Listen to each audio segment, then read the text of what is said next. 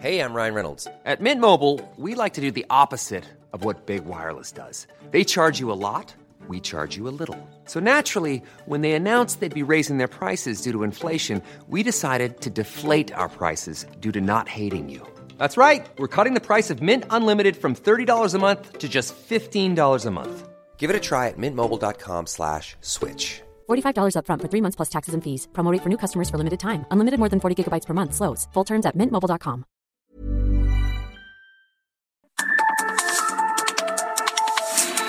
norte a sur, las coordenadas de la información. Con Alejandro Cacho.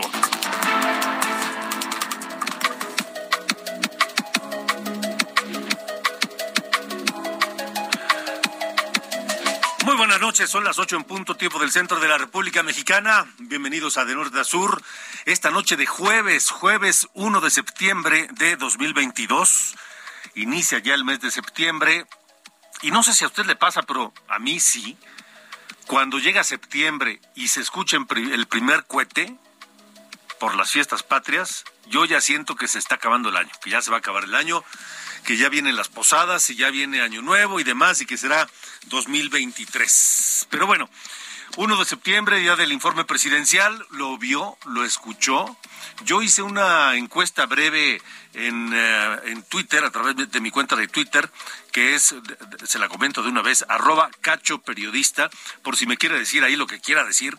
Este, y en esa encuesta de Twitter, eh, resulta que, déjeme, le digo rápidamente, el 91% de la gente que contestó la encuesta en Twitter hace dos horas no vio ni escuchó el informe de López Obrador. Solamente el 9% contestó que sí, que sí lo vio o lo escuchó. Un informe triunfalista como pues como siempre son todos los informes de gobierno. Eh, no, no, no voy a decir que solamente López Obrador, sino pues eh, todos los presidentes se autohalagan y prácticamente se, se les olvida la autocrítica. Pero bueno, esta noche aquí en De Norte a Sur hablaremos de, de distintas cosas, temas interesantes y temas que por supuesto nos importan y nos afectan en nuestra vida de todos los días. Dice López Obrador que eh, en su informe que se agradece, la verdad le agradezco al presidente que haya durado, durado solamente 45 minutos. 45 minutos fue su mensaje, fue el tiempo que duró él hablando. Súmele en cuanto entró, los honores a la bandera, los saludos, los aplausos, póngale una hora en total. Y eso se agradece, la verdad, porque entre otras cosas se dijo que se ha reducido la inseguridad y que se ha recobrado la economía mexicana? Creo con racionalidad, con mística y con optimismo que triunfará la cuarta transformación de México. Y en lo personal me siento bien y de buenas. Estoy feliz porque la revolución de las conciencias ha reducido al mínimo el analfabetismo político. Muchas gracias. Que viva México. Viva México. Viva México. Pero no, no se preocupe, no nos vamos a pasar toda esta hora hablando del informe de Andrés Manuel López Obrador. Hablaremos de distintas cosas. Mire, después del mensaje, el secretario de Gobernación, Adán Augusto López, fue a, a, la, a la Cámara de Diputados a entregar físicamente el informe, el cuarto informe de López Obrador. Se violó la ley, los señores diputados de Morena, pues este no querían, no, no les importa que la ley ordene que el periodo de sesiones se inicie a las 5 de la tarde del 1 de septiembre. A ellos les interesaba más aplaudirle al presidente, aunque no los hayan invitado a Palacio Nacional.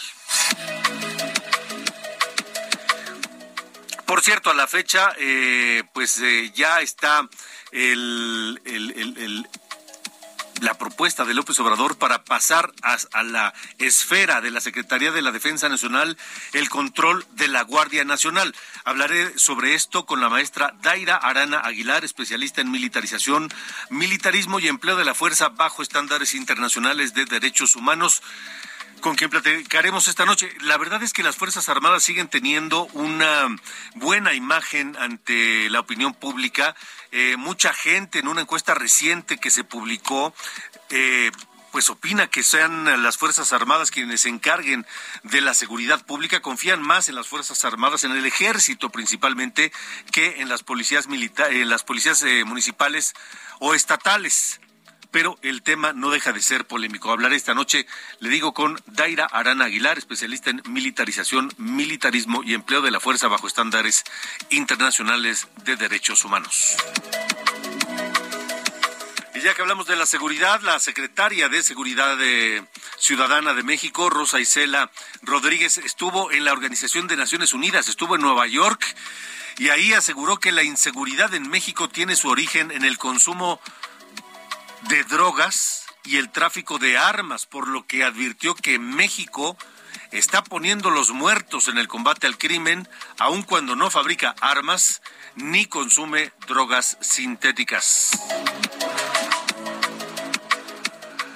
Ayer en este espacio de norte a sur platiqué con eh, Mario Di Constanzo sobre las eh, constantes denuncias de fraudes a cuentavientes en, en los bancos. Y habla Mario de Constancio de una infiltración o, de la presencia de gente de bandas organizadas, de, crimen organizado en los bancos que extraen eh, información de los cuentavientes y eh, que, tienen eh, información como saldos, nombres, direcciones, movimientos y demás, y aprovechan toda esa información para extorsionar o para defraudar a cuentavientes. Estaremos hablando hoy nuevamente con Mario de Constanzo sobre cómo usted, yo, cualquiera que tiene una cuenta eh, bancaria, tarjeta de crédito, de débito, cuenta de cheques, de ahorros, de lo que sea, cómo nos podemos proteger de estas prácticas fraudulentas. Y precisamente a raíz de esa conversación con Mario Di Constanzo, eh, eh, levanta la mano y dice, a ver, yo tengo algo que decir y sobre eso estará platicando más adelante aquí en De Norte a Sur Gastón Huerta, el director de prevención de fraudes de Citibanamex. Jesús Murillo Caram, el ex procurador general de la República que está preso en este momento en el reclusorio norte eh, por el caso de los 43 desaparecidos de Ayotzinapa, fue trasladado hoy a un hospital, al Hospital General de Balbuena. Padece de varias cosas, entre ellas EPOC, que es la enfermedad pulmonar obstructiva eh, crónica y aparentemente por problemas respiratorios está hospitalizado.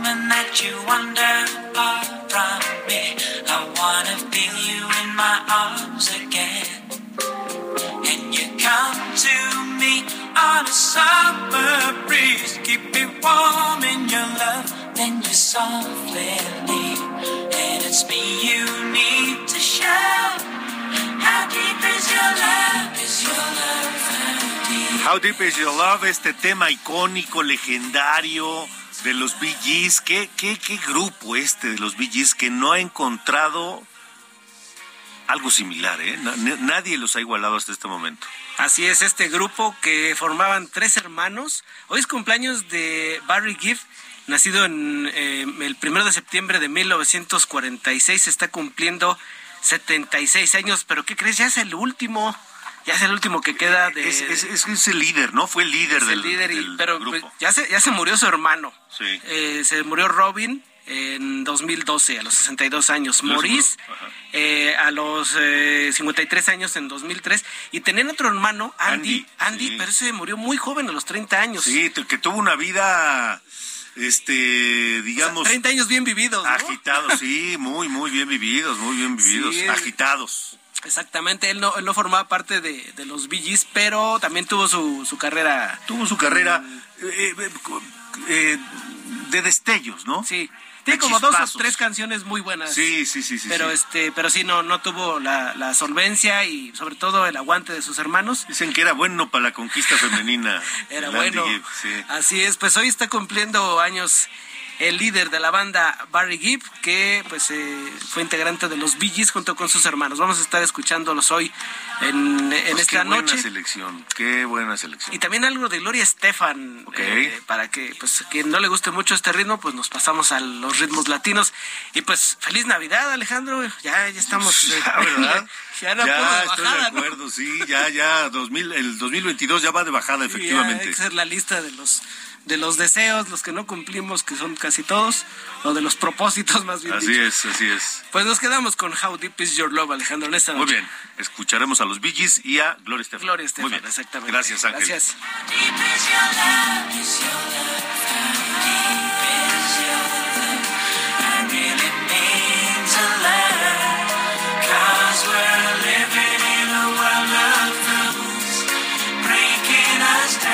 De norte a sur, con Alejandro Cacho. Bueno, eh, saludo nuevamente a Mario Di Constanzo. Eh, él fue titular de la Comisión Nacional para la Protección y Defensa de los Usuarios de Servicios Financieros, Conducef. Y pues eh, él, él, aunque ya no está en esa posición, sigue asesorando a, gente que tiene problemas con las instituciones financieras. Y, nuevamente, Mario, te agradezco que nos acompañes porque es un tema muy sensible, muy importante, que le puede cambiar la vida a mucha gente, porque no solamente se trata de perder sus ahorros, sino incluso de, la posibilidad de tener problemas fiscales o penales a raíz de estas actividades de, de, de, pues de gente que se infiltra o que se roba o que utiliza información de los usuarios eh, de la banca y para, para, para defraudarlos, simple y sencillamente, o para cometer delitos. ¿Cómo nos podemos defender, Mario? ¿Qué podemos hacer para evitar ser presa de estas, de estas personas, de, de estos sujetos? Bueno, yo te diría que eh, a raíz de las nuevas modalidades que se dan en este en este fraude, eh, la mejor opción y la mejor manera de defendernos, por decirte, la única forma de defendernos es pues prácticamente no aceptar la llamada de ningún banco. Uh -huh. Así, si te llaman de un banco, cuelga y si tú tienes alguna duda con tus cuentas o a, alguna inquietud, levanta el teléfono, toma el celular y tú marca al teléfono que tú tengas registrado previamente de tu banco y no al que te den eh, los, los, los delincuentes, ¿no? Porque por, porque porque eh, la nueva modalidad, digamos, la más reciente, Ajá. es utilizar una técnica que enmascara el número telefónico. Uh -huh. ¿Qué quiere decir esto? Que en tu teléfono celular te aparece el número del banco, uh -huh. el número que puede estar atrás de tu tarjeta de crédito o de tu tarjeta de débito. Eh, entonces, y así fue el modus operandi bajo el que mucha gente, en el caso más reciente de Citibanamex, cayó y fue despojada de mucho dinero. Ahora bien, uh -huh. esta nueva modalidad o en esta nueva modalidad, pues no podemos realmente culpar al usuario. Uh -huh. No es una falta de precaución como normalmente se dice. Uh -huh. ¿Por qué? Pues por el modus operandi. ¿Qué sucede? Imagínate que a ti, eh, Alejandro, te llaman por teléfono y tú tienes registrado el teléfono de tu banco por alguna eventualidad o por algún reporte que quieras hacer. Te aparece el teléfono, contesta y te dicen, oiga, señor Alejandro, le estoy, eh, usted hizo unos cargos, unas compras o acaba de hacer unas compras por tanto y eh, sus últimos consumos han sido estos y estos. Pues crees que es el banco. Ah, Ciro, creo que algo pasó con la llamada de Ciro de, de Constanzo. Este, lo estábamos escuchando. ¿Lo tenemos? A ver, Ciro. Esta... Sí, sí, te escuchamos, Ciro. Caes en esta llamada porque, pues, se ve como pato y camina como pato. Sí. Eh, eh, entonces, eh, lo que sucedió aquí fue que estos defraudadores le hicieron por ejemplo, eh, engañaron a los usuarios, les bajaron eh, dinero de sus tarjetas de crédito, hicieron disposiciones de sus tarjetas de crédito, o les dijeron, eh, bajaron eh, disposiciones de créditos preaprobados que tenían, pasaron el dinero a sus tarjetas de débito y de ahí les ordenaban que hicieran transferencias disque para salvaguardar el dinero, ¿sí? para ponerlo en un lugar seguro, pero vemos que, por ejemplo, este, este modus operandi generó de repente que un usuario, imagínate, un jubilado, una persona que tiene un perfil de consumo, pues vamos a llamarle normal, que tiene 10 operaciones al mes, de repente en un día tuviera 91 transferencias, ¿no? Por el mismo monto a diferentes bancos, o tuviera 48 transferencias y que desde mi punto de vista, pues el banco tuvo que haber detenido. ¿no? Tuvo que haber al menos preguntado, oiga, ¿qué pasa? Porque fíjese que usted nunca este eh, hace transferencias así y hoy resulta que tiene 91 y esas transferencias además son cada minuto, por ejemplo, ¿no? Entonces, eh, si bien es cierto, entonces en este caso al final del día enmascaran el teléfono del banco, dan datos de consumos de los usuarios, ¿no? Hacen este tipo de transferencias y muchas veces, en el caso de Citibanamex, pues la aplicación, por ejemplo, de Citibanamex eh, está como un tema de seguridad que cuando uno da una, una cuenta de alta, pues eh, se tiene que esperar un 30 minutos para empezar a transferir. Eh, en este caso, en esta modalidad de fraude, pues no, pero así, y las transferencias se hacían inmediatamente. Oye, Mario, te pregunto, eh, porque yo conozco de varios bancos donde han ocurrido cosas similares y, pregunto, ¿tiene algo que ver aquí o podría o debería intervenir en esto eh, la Comisión Nacional Bancaria de Valores? Sin duda que debería de intervenir, porque las, las quejas de los usuarios, además, te han referido los nombres y los números de cuenta a donde se dirigieron estas transferencias, que seguramente, y te lo digo Alejandro por experiencia y por mi experiencia en conducir, son cuentas que fueron aperturadas con datos falsos o cuentas que se abren y se cierran casi casi el día siguiente. Es decir, algo hay, ¿no? entonces también existe una responsabilidad del banco receptor al aceptar que se aperturen cuentas sin verificar la identidad eh, de, de, quien, de quien la está aperturando. Vaya, esto son temas relativos hasta del lavado de dinero, ¿no? Imagínate, este, si eh, caen en diferentes bancos los recursos derivados de este fraude y simplemente al usuario se le dice, oye, tu, tu, tu reclamación no es procedente, se quedaron ahí los movimientos, además de que lo endeudaron y que va a pagar algo que no debe, pues este dinero fue a caer en unas cuentas que además no son investigadas, me parece que aquí no solamente la CNBB tendría que actuar, tendría que actuar la UIF y el propio SAT. Eh, Mario, te pregunto, eh, cuando tú giras un cheque, ¿existe algo que cámara de no sé qué cosa? No recuerdo el nombre correcto. El caso es que tú giras el cheque, la persona o la empresa o que sea a quien se gira el cheque, lo deposita en su cuenta, pero no llega inmediatamente el dinero. Tarda un par de días. ¿Por qué no pasa lo mismo con las transferencias? Porque incluso eh, los fraudes a través de mensajes de WhatsApp y que tú de la, de la aplicación de tu cuenta transfieres a otra persona que te está defraudando, porque se hace pasar por algún familiar tuyo, por un amigo tuyo, etcétera, este y, le, y, el banco dice, no, tú le, tú le transferiste desde tu cuenta, tu aplicación, etcétera.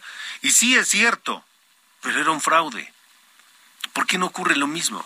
¿Por qué no, ¿por qué no ah, detener esa transferencia un, un día, dos días, como ocurre con los cheques, mientras se verifica que no sea un fraude? Mira, eh, a raíz del, ¿te acuerdas del hackeo al SPEI en el 2017? Sí se establecieron ciertas normas, yo te diré un pronto cuatro discrecionales para ese tema en el caso del SPACE. entendiendo que el SPAY a veces lo asimilamos a un cheque, ¿no? Sin embargo, tiene características muy diferentes. Por ejemplo, en un cheque va el nombre de la persona y no se le paga a alguien que no sea la persona, ¿sí? En el SPAY no, lo que guía al SPAY es el número de cuenta clave, que eso es algo con el que engañan a las personas. Yo te puedo decir, a ver Alejandro, mándame un SPAY, ¿no? Ponle a Mario Di Costanzo y te doy la cuenta clave de mi primo, y le cae a mi primo, aunque tú pongas Mario Di Costanzo, porque eh, eh, eh, en esa vía, ¿no? De, transferencias de dinero, lo que se guía son por, por medio de las claves, los números los nombres no tienen nada que ver. Entonces te puedo engañar, yo te puedo decir, oye, fíjate que estoy hablando de Coca-Cola, estoy vendiendo un carro de mi flotilla, mándame, eh, lo quieres, ya viste la foto, mándame eh, un spay eh, a nombre de Coca-Cola Company a mí, a este número clave. Y tú estás convencido y te lo mandaste, ¿no? Y sin embargo, no lo estás mandando a, a Coca-Cola Company, me lo estás mandando a mí, que ese fue un tipo de fraude en la venta de carros que se dio mucho hace algunos meses, algunos años. Ahora, ¿por qué no sucede así?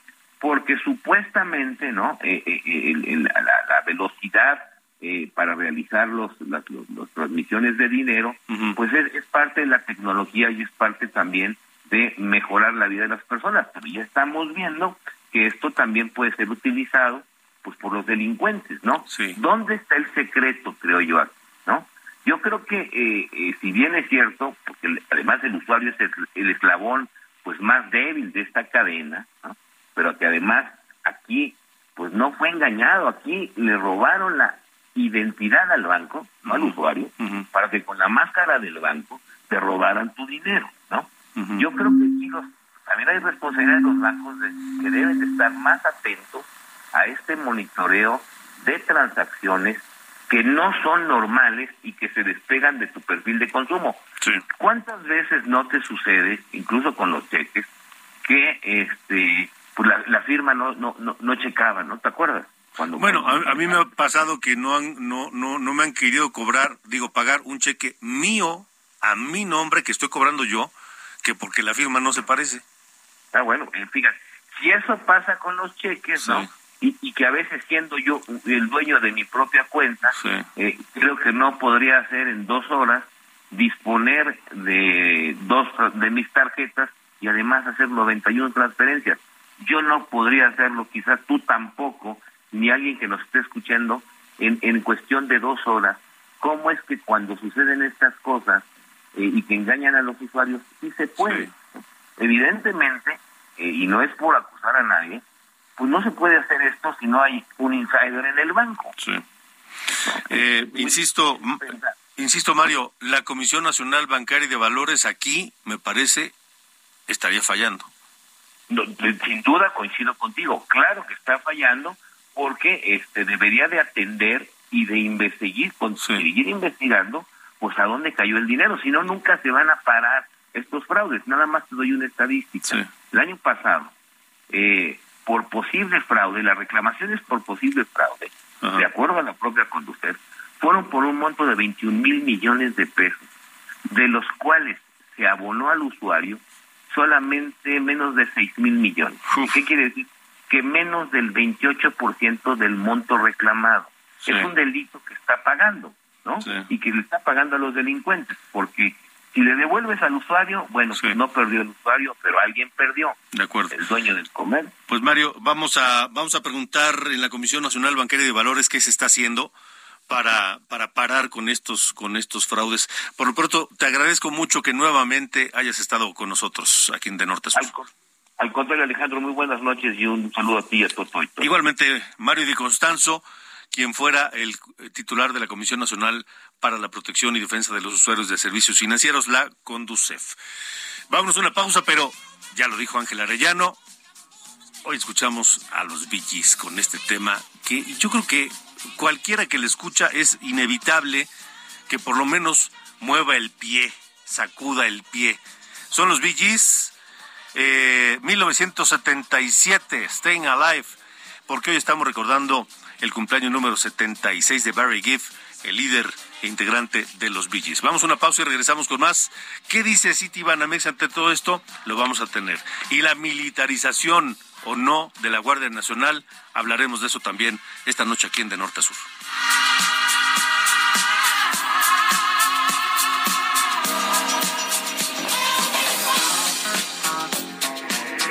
De norte a sur. Con Alejandro Cacho.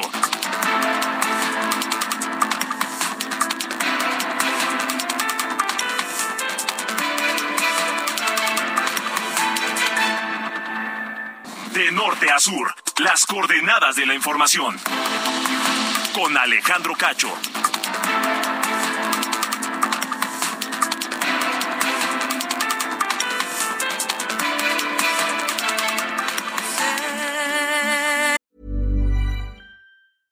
Hiring for your small business? If you're not looking for professionals on LinkedIn, you're looking in the wrong place. That's like looking for your car keys in a fish tank. LinkedIn helps you hire professionals you can't find anywhere else, even those who aren't actively searching for a new job but might be open to the perfect role. In a given month, over 70% of LinkedIn users don't even visit other leading job sites. So start looking in the right place. With LinkedIn, you can hire professionals like a professional. Post your free job on linkedin.com slash people today. Que aún me queda una oportunidad. Sé que aún no es tarde para recapacitar. 8 con 30, continuamos en De Norte a Sur y escuchamos a Gloria María Milagrosa Fajardo García, a quien se conoce como Gloria Estefan. El Estefan por el, el- el apellido de su esposo, Emilio Estefan, un gran productor musical de origen cubano. Eh, y Gloria María Milagrosa Fajardo García, Gloria Estefan, nació en La Habana, Cuba, el 1 de septiembre de 1957. Es compositora, este, cantante, empresaria, actriz cubano-estadounidense y lanzó este tema en septiembre de 1993 como el segundo sencillo de su tercer álbum llamado Mi Tierra, que tuvo mucho éxito. Y no sé si después ha sacado más discos Gloria Estefan, me parece, ¿sí o no? Fue el primero en español, pero de pronto como que se apagó un, un tanto, ¿no? La, la, la exitosa Gloria Estefan. Bueno, la escuchamos hoy porque nació el 1 de septiembre de 1957. mi amor, sabes que eres mi adoración y lo serás mi vida entera. No puedo imaginar vivir sin ti. No quiero recordar cómo te perdí. De norte a sur. Con Alejandro Cacho.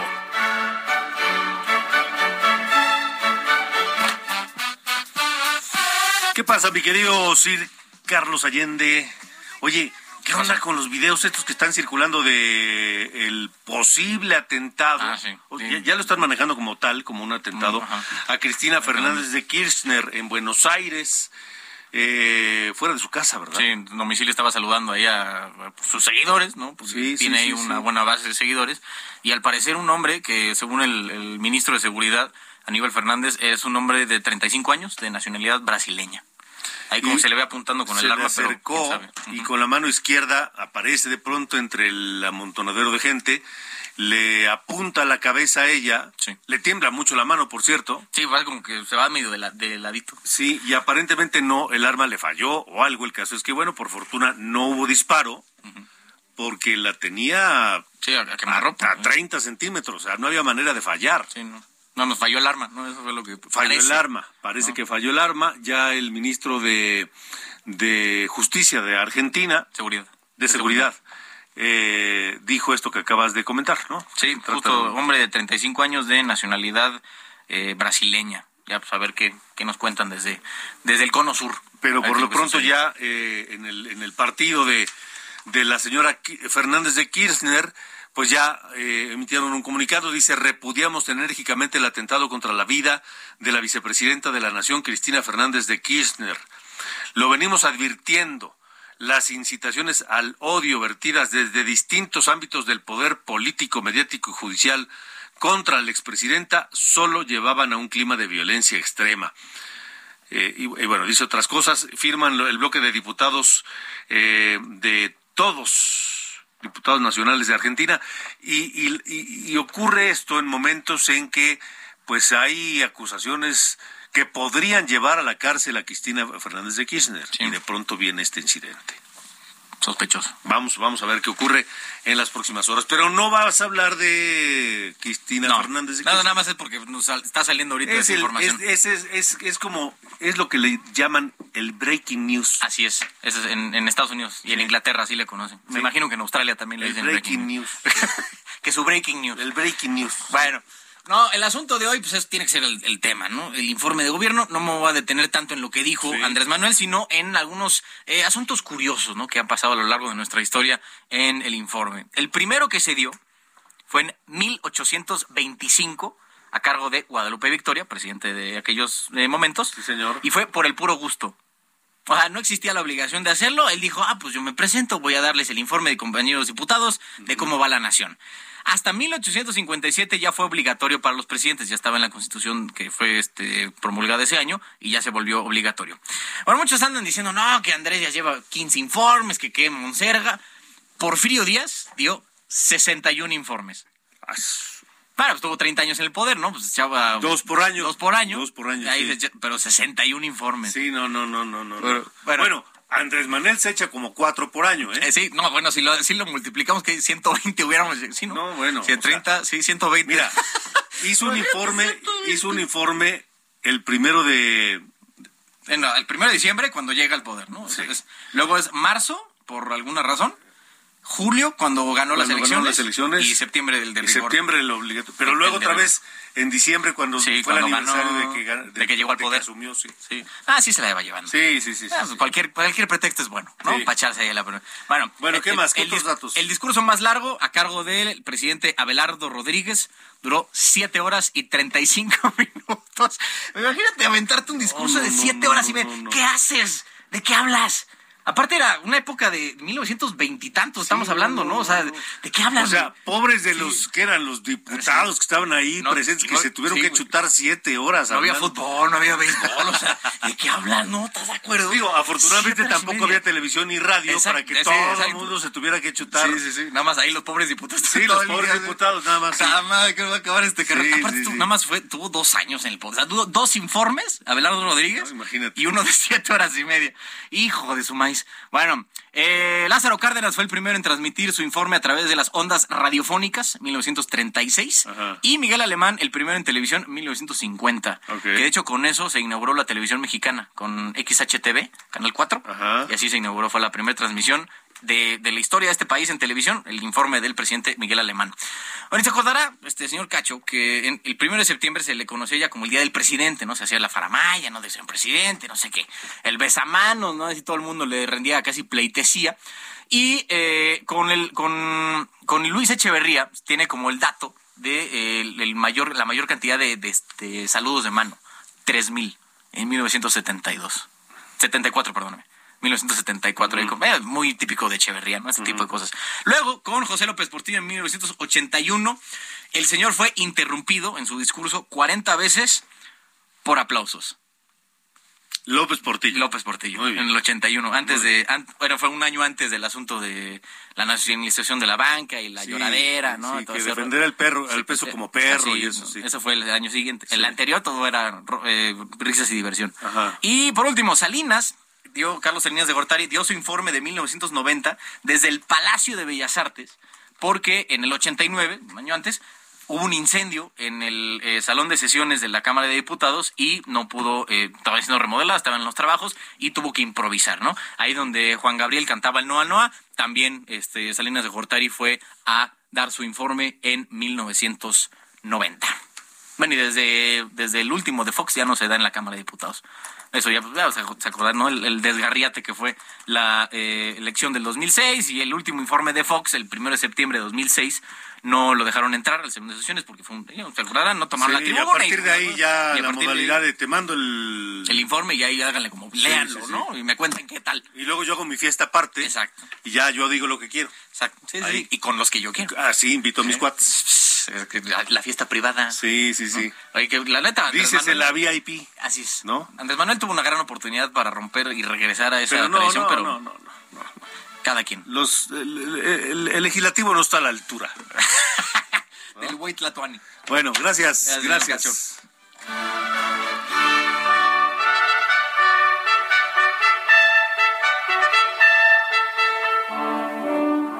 De norte a sur, con Alejandro Cacho.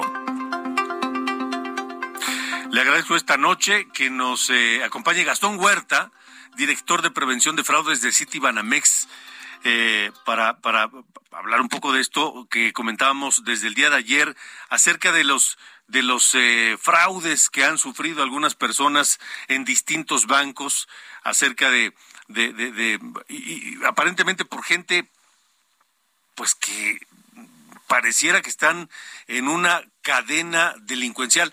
Eh, Gastón, gracias por estar con nosotros esta noche. Hola Alejandro, buenas noches. Muchas gracias por, por la invitación y la oportunidad de estar aquí en tu programa. ¿Qué han detectado ustedes en City Banamex sobre estas prácticas?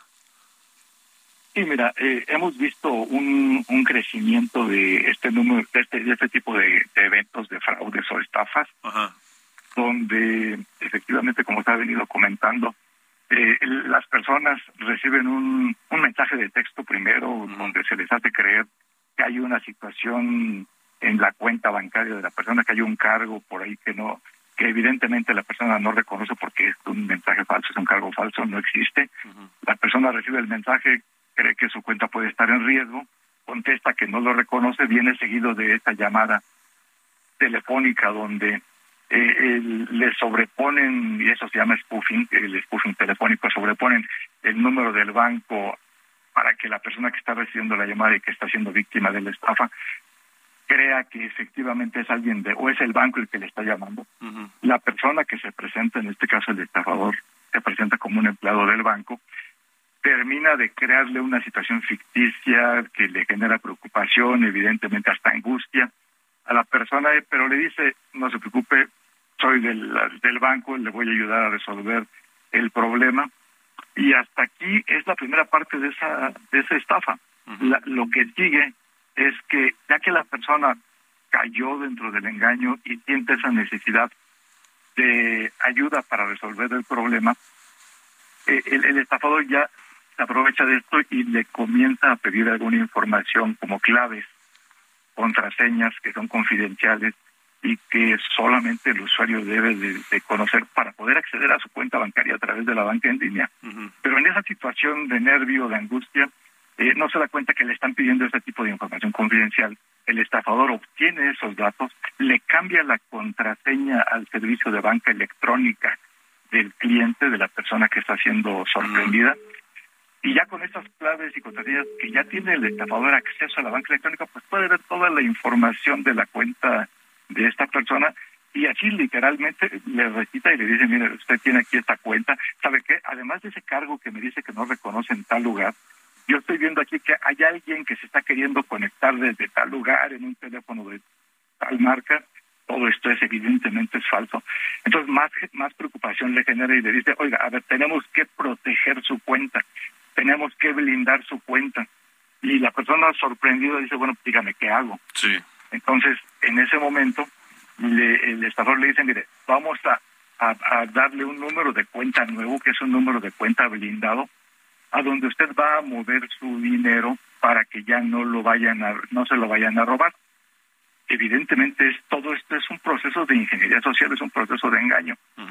La persona afectada lo que hace es, ya que está dentro de toda esta turbulencia de nervio, transfiere el dinero a esta cuenta que le dijeron que era la cuenta blindada. Y no es otra, esa cuenta supuestamente blindada no es otra cosa que la cuenta del estafador.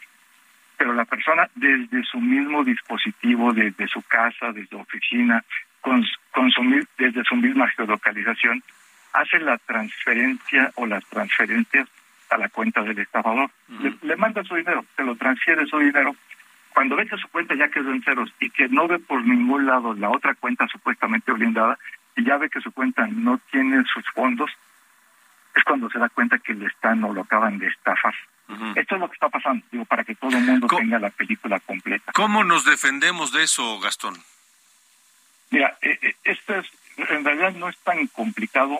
Esto es, uno, no nos, no nos confiemos de, son tres pasos, no nos confiemos de cualquier llamada en donde nos dicen que nos están llamando del banco. Más ahora que sabemos que está sucediendo esto, que hay estafadores que están sorprendiendo a las personas, cualquier llamada que nos digan que es del banco, no nos confiemos. Mucho menos, paso dos, si nos piden cualquier información, cualquier contraseña, cualquier clave, cualquier dato que nos pidan, no proporcionemos ninguna información. Y el tercero, que es todavía más sencillo, no mandemos nuestro dinero, no, no enviemos nuestro dinero a ninguna cuenta de nadie. Si no sabemos que yo quiero mandar ese dinero porque conozco a la persona, porque voy a pagar algo que debo, porque le voy a mandar dinero a un familiar, voy a pagar lo que sea. Si yo no sé, no me consta, no manden su dinero a ningún lado. Gastón, ¿sería lo más recomendable correr al banco, a la sucursal, a hablar físicamente ahí con algún ejecutivo? Así es, así es. En el momento en que se dan cuenta que los están estafando, que ya transfirieron su dinero, inmediatamente la recomendación es llamar por teléfono, es mucho más rápido. Ir a la sucursal puede tomar su tiempo y, los minutos aquí son muy valiosos. Okay. Llamar por teléfono al, centro de servicio telefónico del banco, el número de teléfono todo el mundo lo tenemos atrás de nuestra tarjeta, en el estado de cuenta. Llamemos por teléfono de inmediato. Nosotros, bancos, les vamos a ayudar para, entre más rápido recibamos la llamada, tratar de detener el dinero que ya se fue a otra cuenta buscar detenerlo, si eso es de cuenta del mismo banco, buscamos cómo congelarlo ahí y regresarlo a la cuenta de nuestro cliente. Si se fue a otro banco, entre todos los bancos tenemos tenemos convenios un convenio interbancario justamente para proteger a los clientes de todo el sistema financiero contra este tipo de estafas. Entonces, si el dinero se va de una cuenta de un cliente de mi banco a otro banco, al banco B, nosotros inmediatamente llamamos a ese banco B y pedimos el apoyo para congelar los fondos allá y después recuperarlos. Viceversa, si, si esto le pasa a un cliente de otro banco, el otro banco me puede llamar y nosotros apoyamos para congelar el dinero y recuperarlo. Entonces, A, no contestar llamadas. Si la contestas, no dar información. Así es. Y muy importante, colgar y de inmediato llamar a tu banco y verificar todo esto. Así es, es correcto. Eh, con eso estaríamos, digamos, blindados. Estaríamos completamente blindados, totalmente. De acuerdo, muy bien. Pues Gastón Huerta, director de prevención de fraudes de City Banamex, te agradezco mucho que nos hayas eh, tomado esta llamada y que nos hayas dado esta información para, pues, para protegernos, para, cuidarnos. muchas gracias, Alejandro. Me gusta saludarte. Buenas noches. Igualmente, buenas noches, director de prevención de fraudes de City Banamex, Gastón Huerta. 8 con 46. De norte a sur, con Alejandro Cacho. Y es que son muy hábiles, estos ladrones son muy, muy hábiles y se aprovechan de que a uno lo toman desprevenido o tal vez está uno en algún momento eh, distraído o está atendiendo otros asuntos o le pintan una situación en la que uno entra en, en, una, en, un, en un estrés momentáneo que les sirve a ellos para, para, para lograr que les eh, tomemos confianza y que les demos información que no debemos. Así que de verdad no caiga en esto, cuelgue y consúltelo en su propio en su propio banco. Cambiemos de tema porque el presidente López Obrador envió ya la iniciativa desde ayer a la Cámara de Diputados para que la Guardia Nacional pase al ámbito de la Secretaría de la Defensa Nacional, que es su, su intención última. No importa que la Constitución diga otra cosa. Lo que quiere el presidente es pues cumplir lo que él cree que está bien y que así debe ser. Le agradezco esta noche a la maestra Daira Arana Aguilar, especialista en militarización, militarismo y empleo de la fuerza bajo estándares internacionales de derechos humanos que nos acompañe aquí en De Norte a Sur. Eh, Daira, gracias. Primero conocer tu opinión sobre esta eh, pues este control militar de la Secretaría de la Defensa Nacional sobre la Guardia Nacional. Hola Alejandro, gracias por el espacio. Pues Creo que la opinión es compartida eh, con la que tienen diversos analistas y, expertos en el tema y es que esta iniciativa es simplemente una forma de justo cumplir este propósito del presidente a costa de lo que marca la Constitución, pero además enredando las funciones administrativas de las instituciones de seguridad, incluyéndolas en la Secretaría de la Defensa Nacional. Y hay un par de cosas que llaman la atención. La primera es que la Guardia Nacional sigue estando figurativamente dentro de la Secretaría de Seguridad y Protección Ciudadana, pero todo el tema presupuestal y disciplinario queda dentro de la Secretaría de la Defensa Nacional en el marco de, de cómo funciona, por ejemplo, el ejército, ¿no? Entonces, ahí surge la pregunta de por qué hacer estas estas modificaciones y, y, además qué implica esto para la estrategia. Lo que vemos en las iniciativas con las diversas modificaciones que se harían a, las a las leyes que se mencionan no es una estrategia realmente clara en materia de seguridad, cómo se van a reducir la, incidencia criminal, cómo se van a reducir las violencias, sino simplemente vemos un movimiento administrativo que era como una eh, crónica anunciada, ¿no? Si todo el personal de, de la Guardia Nacional es parte de la Sedena, pues lo evidente sería que la Sedena se hiciera cargo de ellos administrativamente y financieramente. Y eso es un poco lo que tenemos con esta reforma, que es bastante preocupante lo que quieren hacer a la luz de lo que marca ya la Constitución. A ver, Daira, el origen de todo tiene que ver con que la mayoría de elementos que conforman la Guardia Nacional hoy son elementos del ejército mexicano. O sea, cobran en el ejército mexicano y tienen prestaciones que da el ejército mexicano. Y que si están bajo la esfera de la Secretaría de, la, de Seguridad Pública, que es civil, entonces serían una especie como de aviadores, ¿no? Cobrando en una dependencia, pero sin trabajar ahí oficialmente. Ese justamente es uno de los grandes problemas de cómo se conformó la Guardia Nacional. Es decir, Sedena y Semar prestaron de alguna forma a sus agentes por un periodo para fortalecer la Guardia Nacional, esperando que las convocatorias de, de, ingreso a esta institución desde el personal civil, nuevo ingreso, pues fueran eh, realmente muy importantes. Lo que se vio es que no se logró un reclutamiento idóneo.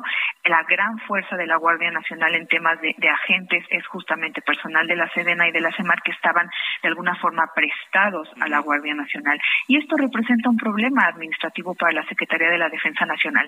Si tomamos en cuenta que alrededor del 50% de su, de su personal en general está asignado a labores de seguridad pública y ahí habría que desagregar qué tantos de esos elementos son los que están en la Guardia Nacional, que son alrededor de 70 mil agentes, estamos hablando de que casi la mitad del estado de fuerza eh, de la Sedena está destinado a tareas de seguridad pública y quitárselos para dárselos a la Secretaría de Seguridad y Protección Ciudadana bajo la figura de la Guardia Nacional era dejar una sedena y un ejército totalmente desprotegido en materia de, de, agentes, ¿no? Y eso, claro que representaba un problema y seguramente todos estos movimientos van en torno a eso, a una preocupación desde la Secretaría de la Defensa Nacional de perder a sus agentes, de perder agentes a los que ellos han invertido y además de perder el recurso que representa que ellos estén cobrando la nómina en Sedena y no en la Secretaría de Seguridad y Protección Ciudadana. En la práctica, eh, Daira, ¿está funcionando la Guardia Nacional como un cuerpo sustituto de las policías locales? Creo que lo que nos reflejan las cifras en materia de, incidencia delictiva es una cuestión bastante compleja porque al menos en el indicador de homicidios, que es como el delito que más importan, lo que vemos es que ni suben eh, estrepitosamente ni bajan como nos gustaría que bajaran, están estancados.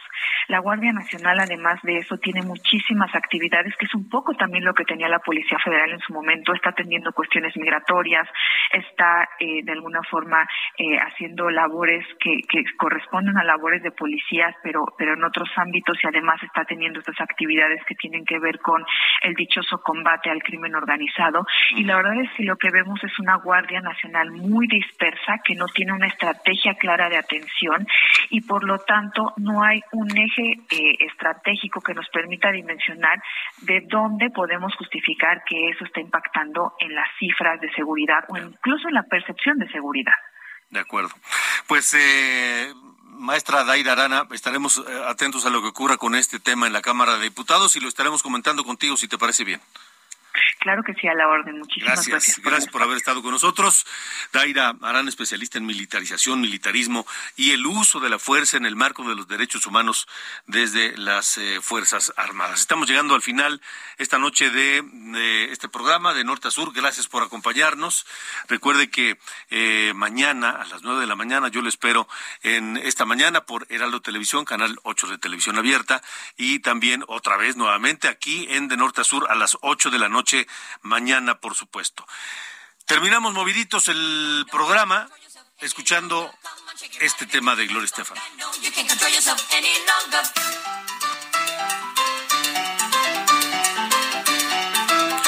Esconga, el primer sencillo de Miami Sound Machine, encabezado por la propia Gloria Estefan, de 1985. Hoy Gloria Estefan cumple 65 años. Gracias. Buenas noches y hasta mañana.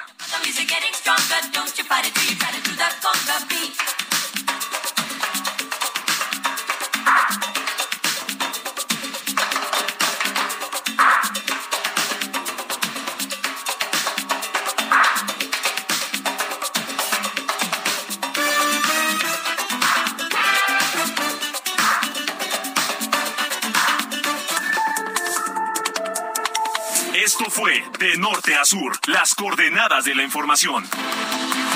Con Alejandro Cacho.